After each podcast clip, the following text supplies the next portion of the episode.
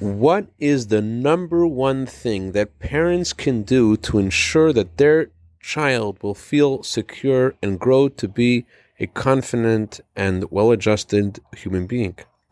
Good morning.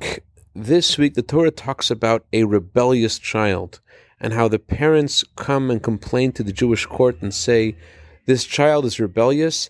He does not listen to our voices.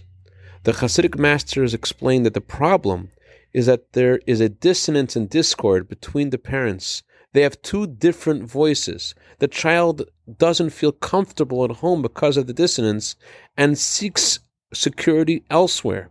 The number one thing parents can do for a child is to have harmony and to get along.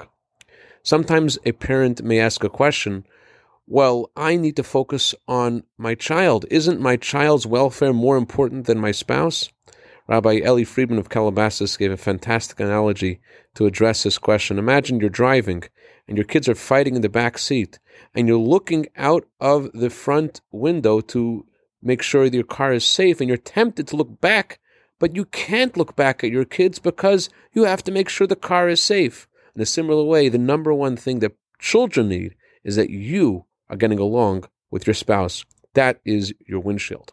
I'd dedicate a minute of Torah today to Mr. and Mrs. Yosef Mandelbaum in honor of their brand new baby soldier in the army of Hashem, and to Mr. and Mrs. Yonason Knapp in honor of their brand new baby soldier in the army of Hashem, and to Mr. and Mrs. Avram Shol Lackner in honor of their brand new baby soldier in the army of Hashem. May they all grow to Torah, Chuppah, Masim Tovim. Have a wonderful day.